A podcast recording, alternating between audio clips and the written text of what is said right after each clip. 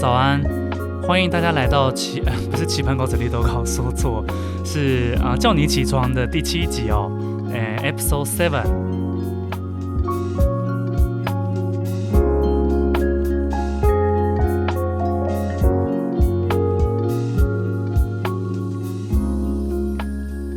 今天呢，也有为大家带来三个我觉得还蛮有趣的新闻的。那因为我现在在录音，然后隔壁的邻居啊非常的吵，所以我不知道，嗯、到底会不会把他们的声音收录进来哦。如果收录进来的话，大家也就不要太见怪了，因为我一直以来的录音呢，都是在我自己的一个小房间录音的。好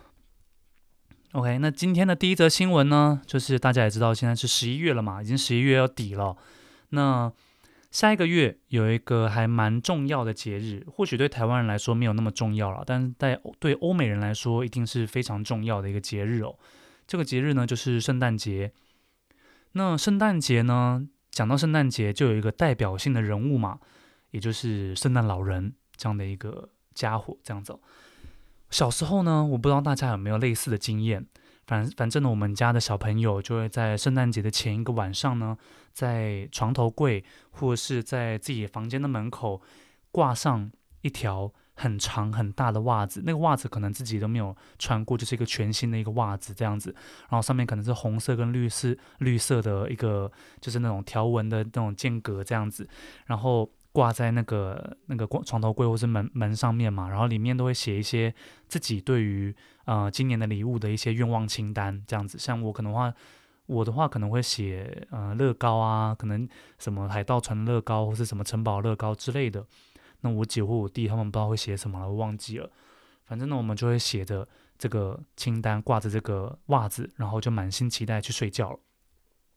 然后呢，隔天一早，真的也不需要任何的闹钟，就会自动的起床，很早很早起床去检查那个袜子里面到底有放了些什么东西。结果发现，哎，袜子里面都会有一些就是饼干啊、巧克力啊、糖果之类的这些零食，但是我们写的这些愿望清单却一次都没有实现了。不知道我们家的圣诞老人跟别家圣诞老人呢，有没有什么不太一样的？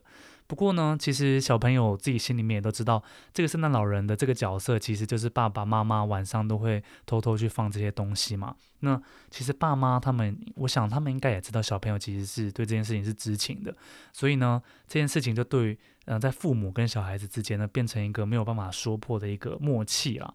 对，然后好了，就是反正呢，嗯、下一个礼下一个月有圣诞节嘛，那圣诞节有一个圣诞老人这样的一个角色。那日本一直以来呢，嗯、大概就是前三十年以来，每一年的圣诞节都会邀请从芬兰那边邀请经过认证的，嗯、这些白胡子的圣诞老人们呢，嗯、坐着飞机到日本，然后带着一些可能从芬兰带过来的礼物或者卡片，去送给嗯、在日本的一些。就是幼稚园啊、幼儿园的那些小朋友们一起送礼物啊，或是合照这样子的一个活动哦，在前面三十年一直都一直都有举办，但是因为今年就是肺炎的关系，所以嗯，今年就完全的取消了。对，所以我想在日本的这些小朋友们应该也是非常的伤心难过吧，因为，嗯、可能之前都有收过圣诞老人的礼物还是什么的，今年又很期待他可以再来，啊、不管是不是同个人啦，可能就是经过认证的圣诞老人嘛，我想那应该不会差哪里去吧，对不对？然后希望他可以再来，结果哇，今年就没有办法来了，就一定会很失望的嘛，对不对？可是呢，其实也不用太失望，因为日本。这是这是日本，他们其实有别的管道可以收到来自芬兰的这个圣诞老人的卡片或是礼物的。我就稍网稍微上网查了一下，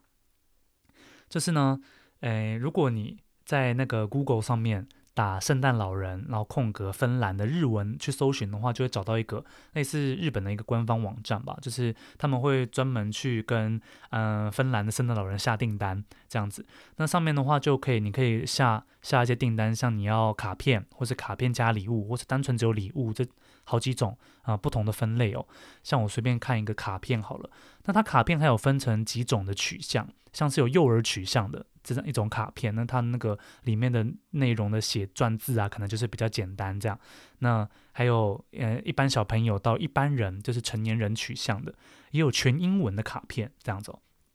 然后呢，这一张卡片价值也不菲，要一千八日币，因为毕竟可能要从从芬兰那边远道重洋寄过来，而且也是这些圣诞老人们一个字一个字手写的哦，非常的辛苦，这样，所以一千八或许可能有值得那个价格啦。然后呢，很厉害的是这个卡片呢、竟然我刚刚讲到有一个全英文的卡片嘛，诶，那难难不成别的卡片不是全英文吗？当然不是，它竟然是全日文手写的，你看屌不屌？这些圣诞老人啊，在芬兰，圣诞老人竟然就是会去手写日文，然后寄给日本的小朋友，这样子，超级 international 的，对不对？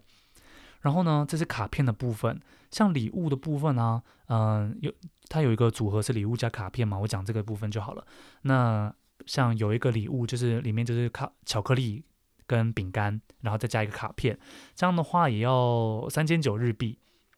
还有，当然这些这些也有分成什么幼儿取向，或是全英文，或是那种一般小朋友到一般人取向的，都有这三个分类啦。然后还有另外一个组合是呃绘本，再加那张卡片，这样这个要四千日币。那还有另外一种，应该是一个玩具吧？这个玩具应该是可以在边洗澡的时候边边在边画画的一个玩具哦。那这个玩具更贵啦，它加卡片的话要四千六日币这样。所以，嗯、其实我对我来说啦，可能也蛮。就是有点不便宜啦，因为这这也算是一顿还就是蛮豪华的一个外外食的一个费用了。但对日本的父母来说，可能就是为了圆一个小孩子的梦想，可能这样的价钱对一般日本来说，我觉得应该也不会太不会贵到哪里去啦，就是也很肯很肯舍得花这样子啦。然后呢，我就稍微查了一下台湾到底有没有类似的这种系统，这种。那种途径哦，可以得到一些来自外国人的呃外国圣诞老人的礼物或者卡片。结果呢，我稍微查了一下，就发现，哎呦，台湾不是就是经过预约，就是不是用花钱买的，台湾是要自己先手写卡片给国外的圣诞老人，然后这些圣诞老人呢，可能才会回信。我说是可能哦，不是一定会回信这样子哦。然后呢，也有有芬兰的，有法国的，也有美国的，各国的圣诞老人都在等着大家的来信，这样子哦。然后你如果在网络上查这些圣诞老人都，他们都会有写地址啦，他们在哪里可以收信这样子，所以你可以把你的就是对这些圣诞老人的思念呢，可以就是透过信件的方式寄给他。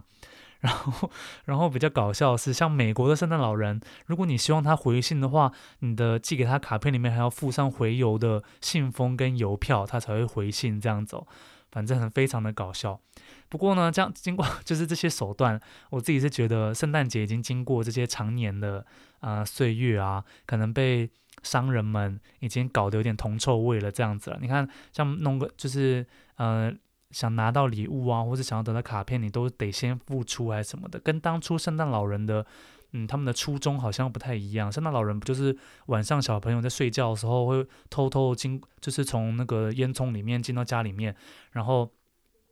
就是在那个小朋友床头柜偷偷放一些小朋友愿望清单里面的礼物，就这样而已吗？根本不需要不需要特别去付出什么，对不对？结果最近的圣诞节已经都是 就是。浑身铜臭味了，这样啊。不过呢，说到圣诞节，因为在台湾呢，大家可能比较没有一个那么深刻的感觉。在日本啊，其实圣诞节对日本人来说，我自己是觉得是一个蛮重要节日的。为什么会这样子说呢？是因为每当快要到圣诞节的时候，像十一月好了，可能日本各大百货公司或是一些商店街，在十一月的时候就会开始进行全面的重新布置，那个橱窗啊，或是一些呃那些专柜啊，他们都会弄成很圣诞节的这些氛围。然后各地都会有一些圣诞节的活动，然后呢，什么巧克力店啊、花店啊，或是一些呃礼品店，各式各样的商店，他们也会推出一些圣诞节的一些特别的那种 set 来贩卖这样子，或者是一些包装。那当然，日本的星巴克也会推出一些圣诞节才有的那种呃饮品啊这样子。所以，呃，对日本人来说，其实圣诞节真的算是一个。还可能对日本来说真的蛮重要的一个节日啦，大家都过得很很有那种过节的氛围，这样。但是在台湾就比较没有这样的一个感觉啦。哦，好啦，这就是今天的第一则新闻，就是今年的圣诞节没有办法来，不是今年的圣诞老人没有办法来日本啦。这样，好，接下来呢，第二则新闻跟跟这个圣诞老人是一点关系都没有的。第二则新闻呢，就是日本的 Honda 本田呢，他们现在在开发了，就是自动，就是那个汽车的自动驾驶技术这样子。那自动驾驶技术啊，其实有从第一级到第五级，总共分五个等级哦。我这边稍微跟大家稍微做个介绍。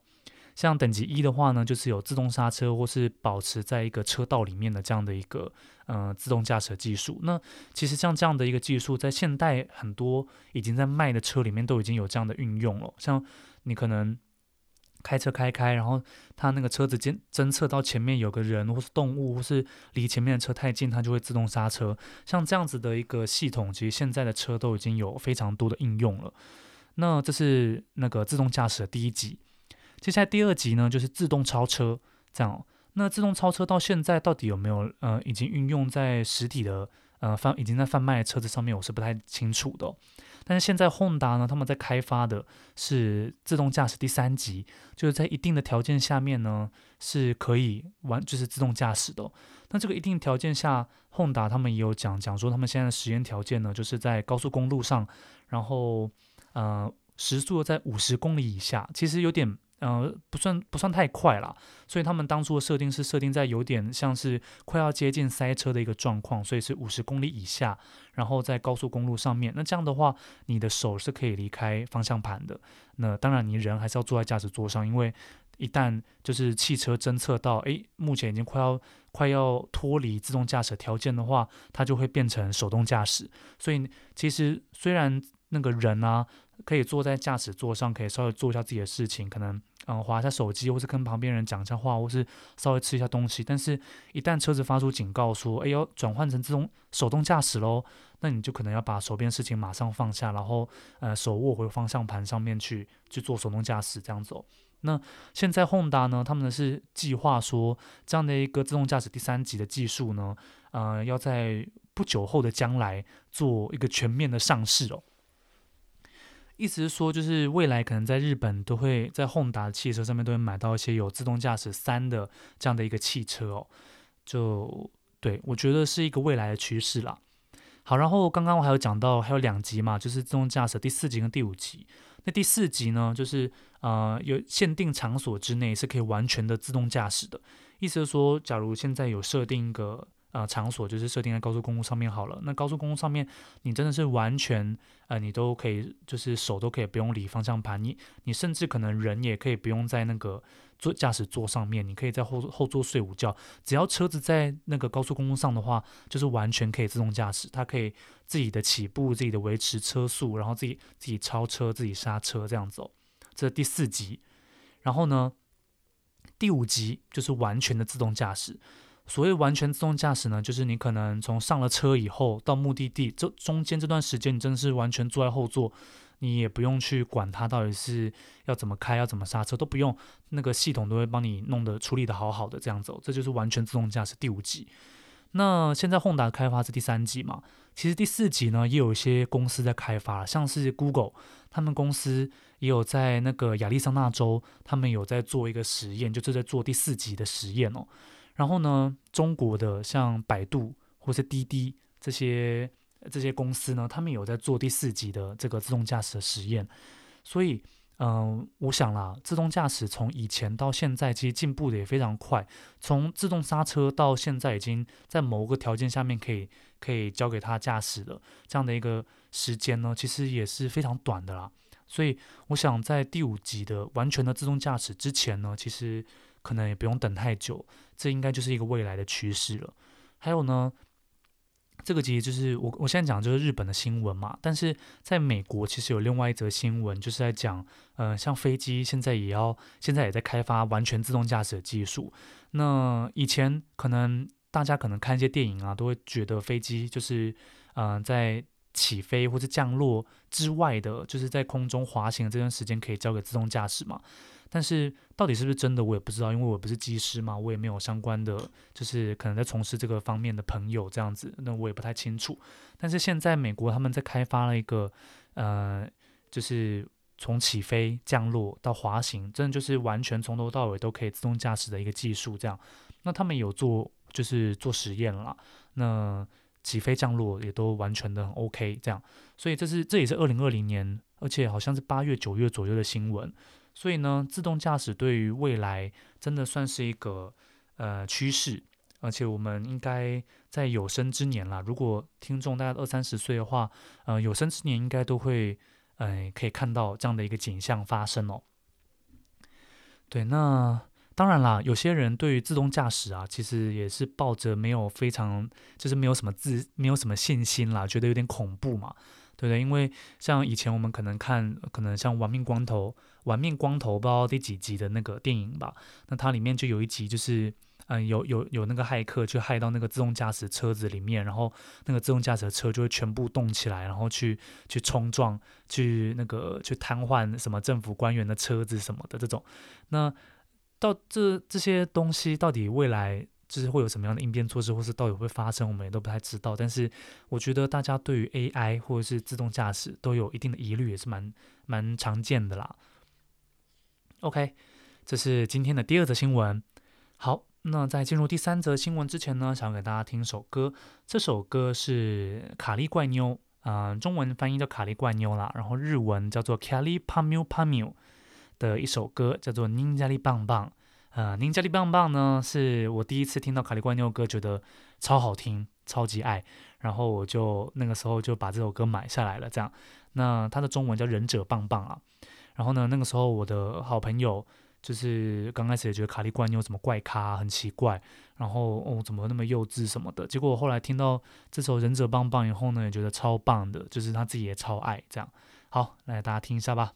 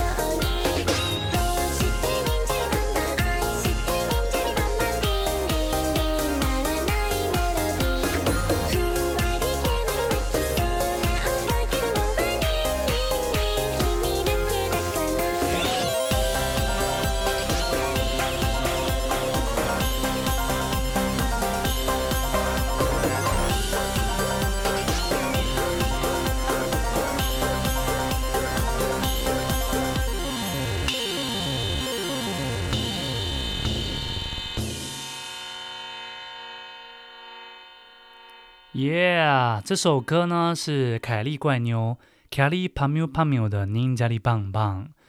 OK，那大家可能大家可以心里稍微念，就是练习一下 Kelly Pamu Pamu 的发音哦。对于日本有些人来说，可能也是觉得非常的呃难以，就是难以发音这样子哦。之前呢，日本有一个嗯、怎么讲，一个综艺节目吧，叫做那个呃月曜日未央哦。这这个这这个节目呢，我之前有在那个呃《棋盘高子绿豆糕》的第几集，我有点忘记了。就在 Peanuts 那一集里面有讲到这个节目，就这个男大姐跟一个跟另外一个不太重要一个男男副主持人呢主持的一个啊、呃、蛮搞笑的一个。而且有点小小小限制级的一个嗯、呃、综艺节目这样子。那之前他们这一集就是有一集呢，就是他们邀请一个老人，他对于让他去练习一下那个 Kelly Pamio Pamio 的这个名字，让他去念念看这样。那我这边稍微小小放一段，大家听听看。我觉得我就觉得蛮好笑的，因为那个老人是怎么念都念不好了哦。今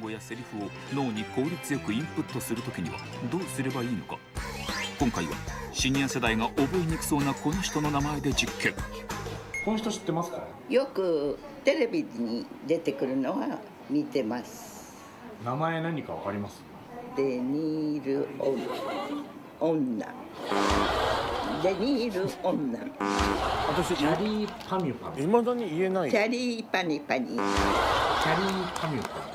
キャリーパネパネこれです。キャリーパミミュ。パパミムユとりあえず30秒ほど暗记してもらう。じゃあいきますよこの人の名前は何でしょパニュパリパニュう不正解です。暗记力はゼロです今。対処法はこちら。まず両手で両耳を完全に他这边就是对于那个老人要教他怎么怎么去记。那有一个方法呢，就是你先用手捂住自己的耳朵，以后然后用三十秒一直去念念那个词，你就可以记得这样子。然后这个老阿妈就让他去实践一下。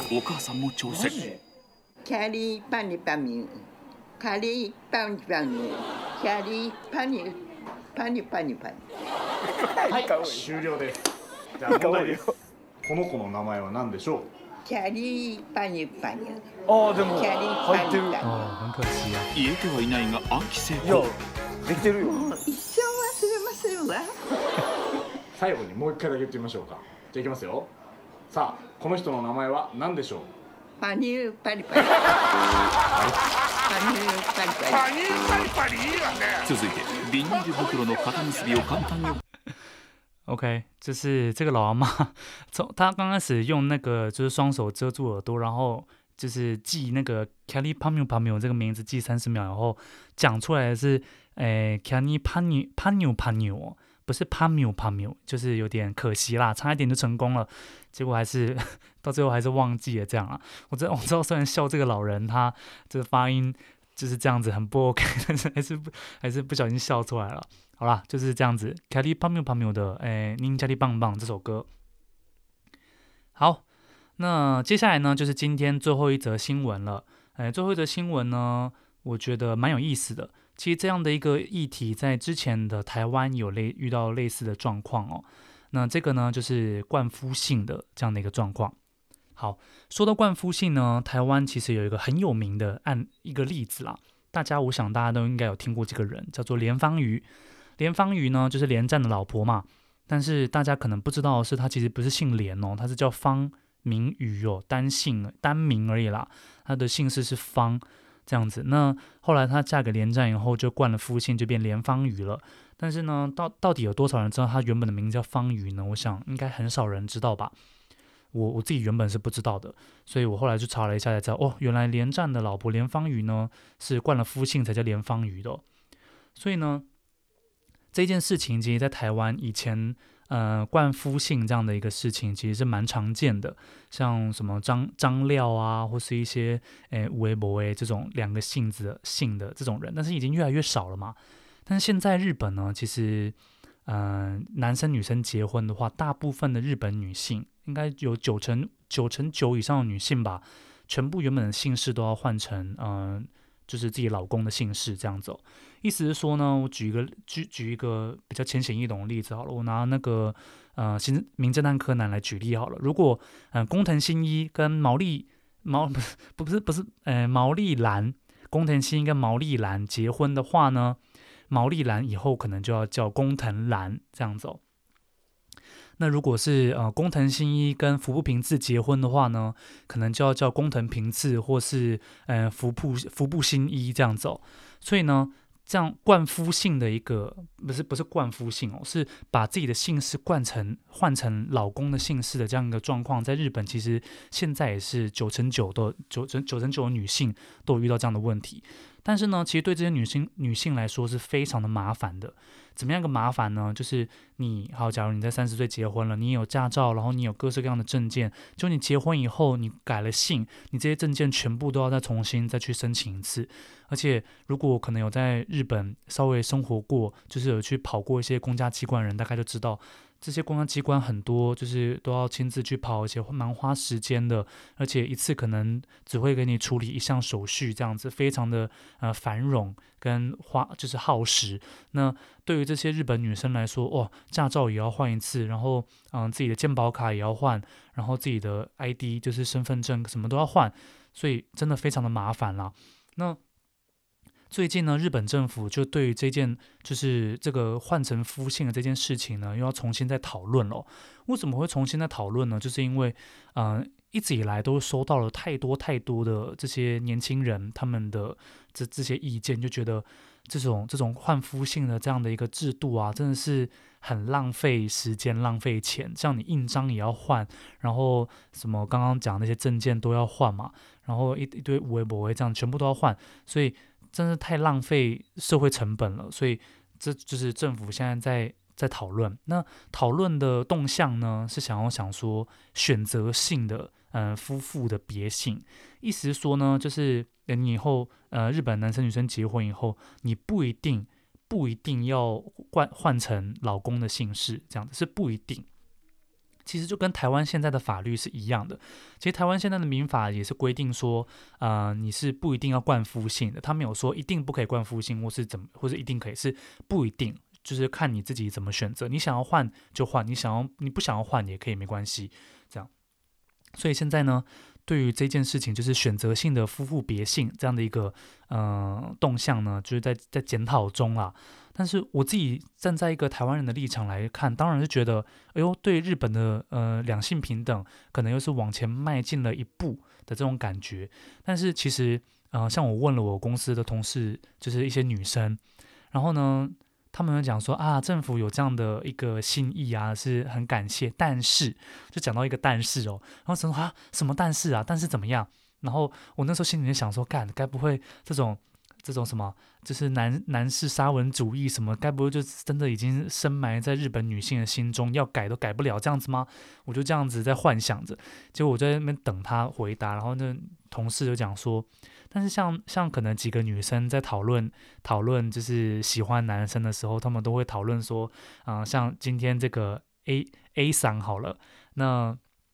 他就喜欢这个。B 赏这个 B 男生这样子，然后他讲说啊，如果以后可以成为 B 赏的话，就是如如果变成那个 B 太太的话，那那该有多幸福什么之类，就是很害羞来讲这些话。所以对于某些日本女生来说，他们在那边讨论说喜欢哪个男生，然后就是擅自的冠上他的姓啊，然后来这样讨论，其实对他们来说是非常的怎么讲，小鹿乱撞，然后很激动、很兴奋的一个讨论方式的。所以他们 讲说，哎呀。就是的确啊，政府有这样的一个讨论啊，有这样的一个方向，真的还不错。但是，嗯，不一定，就是他未来真的如果变成可以选择的话，不一定就是还是会原本的姓氏这样子。那我就跟他讲说，不对啊，那这样你不觉得，如果你跟你的男朋友结婚以后，你就变得你的姓氏就换了嘛？那你就变得原不就好像跟原本家里面没有什么关系，就变成别人家的人了，你不这样觉得吗？他讲说，嗯，是这样子没有错啦，但是怎么样？哎，我就觉得，哎，可能可能真的觉得 OK 吧，对不对？然后其实，呃，之前呢，就是日本的民间团体对于全国的，就是全日本的二十岁到五十岁，大概男生女生七千个人去做了一个问卷调查，就问说，就是，嗯、这种选择性的夫妇别姓啊，或者是，呃，那种，那种，就算。夫妻是同性别，就是假如我姓张，那跟一个姓张的女生结婚的话，O 不 OK？或者是不同性别这样子，O 不 OK？这样就是对于这种事情赞成的人呢，其实达到达了七成哦。意思说，日本的现在的国民二十岁到五十岁之间，其实有七成的人赞成，就是不需要去嗯、使用老公的姓氏的这样子。那另外呢，也有大概十四趴左右的人是反对的，觉得日本的那个同性的夫就是夫妻应该要同性这件事情，其实是应该的，一定要这样做的。其实有十四趴，那这样，那还有剩下的一趴的人呢，就是嗯，就是曾经有过那种同样姓氏，但是啊，到最后原本想结婚，结果碍于那种就是可能一些社会或是一些法律的那种规定，结果没办法结婚的人，或者是哎。就是有事实婚那种的这种情况发生的有一趴，那什么是事实婚呢？意思就是说他们可能有类似这样的状况，就是嗯、老婆不想要冠呃冠夫姓，或者是他们两个姓氏相同，但没办法结婚，那他们就是真的住在一起，然后有夫妻之名，哎，有夫妻之实，但是并没有真正去嗯、呃、去区役所结婚的，这样叫做事实婚。你事实是已经结婚，但是你没有这样的一个名义的这种，那还有。对这种人啦，再加上呃，可能因为同性别没办法结婚的这样的一个人呢，大概在一趴左右，所以以一趴来算的话，大概就是有九十四个人其实有有有过这样的遭遇的。然后呢，这个调查还有一个蛮有趣的部分，就是嗯、赞成最多的，对于那个啊不用冠夫姓啦，什么觉得没无所谓啦，这样的赞成最多的呢是冲绳七十七趴，真的蛮多的哦。然后青森跟和歌山是七十五。结果呢，赞成最少的呢是爱媛县、新泻县、山口县这种比较乡下的地方，或许可能是觉得就是比较传统，或是老人可能比较多啦。对，那像其实这个到底要不要换夫姓，或是到底要不要就是怎么样，那个同姓氏人可不可以结婚这样的一个事情呢？其实在日本。在蛮久以前，十几年前就有经过讨论了，但是在那个时候讨论的时候，也是被日本的保守派、守旧派觉得，嗯，不能不能废除这种惯性，不能就是一定要一定要老公的姓氏啦，不然会动摇日本家庭的根本。这种真的是现在看来，可能台湾人看来可能真的是很迂腐的一种想法，但是在日本呢，真的，目前对于两性平等还有很长的一段路要走嘛，所以。目前政府有一个这样的讨论，我觉得是，嗯，真的是一个非常大的突破啦，哦。所以我看。但是我其实不太了解，像像其实现在日本也有一些台湾人跟日本人结婚的状况，尤其是嗯，可能台湾男生真的已经要升为日，就是人生胜利组，娶了一个可爱的日本老婆。那这样子的话，这个日本老婆呢，到底有没有呃去冠这个夫姓这样子呢？还是说他们还是维持自己的性别？其实我也不太清楚啦。虽然我有认识，哎，有就是有娶日本老婆的人，但是我并没有问他这样的一个状况，所以不知道。OK，那这一集想要跟大家分享的新闻就是这三则。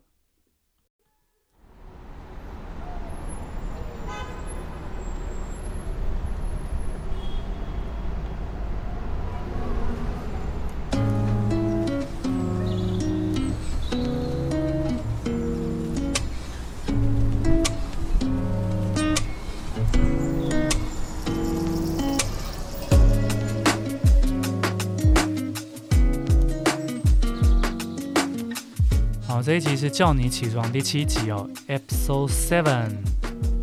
我是 Aaron。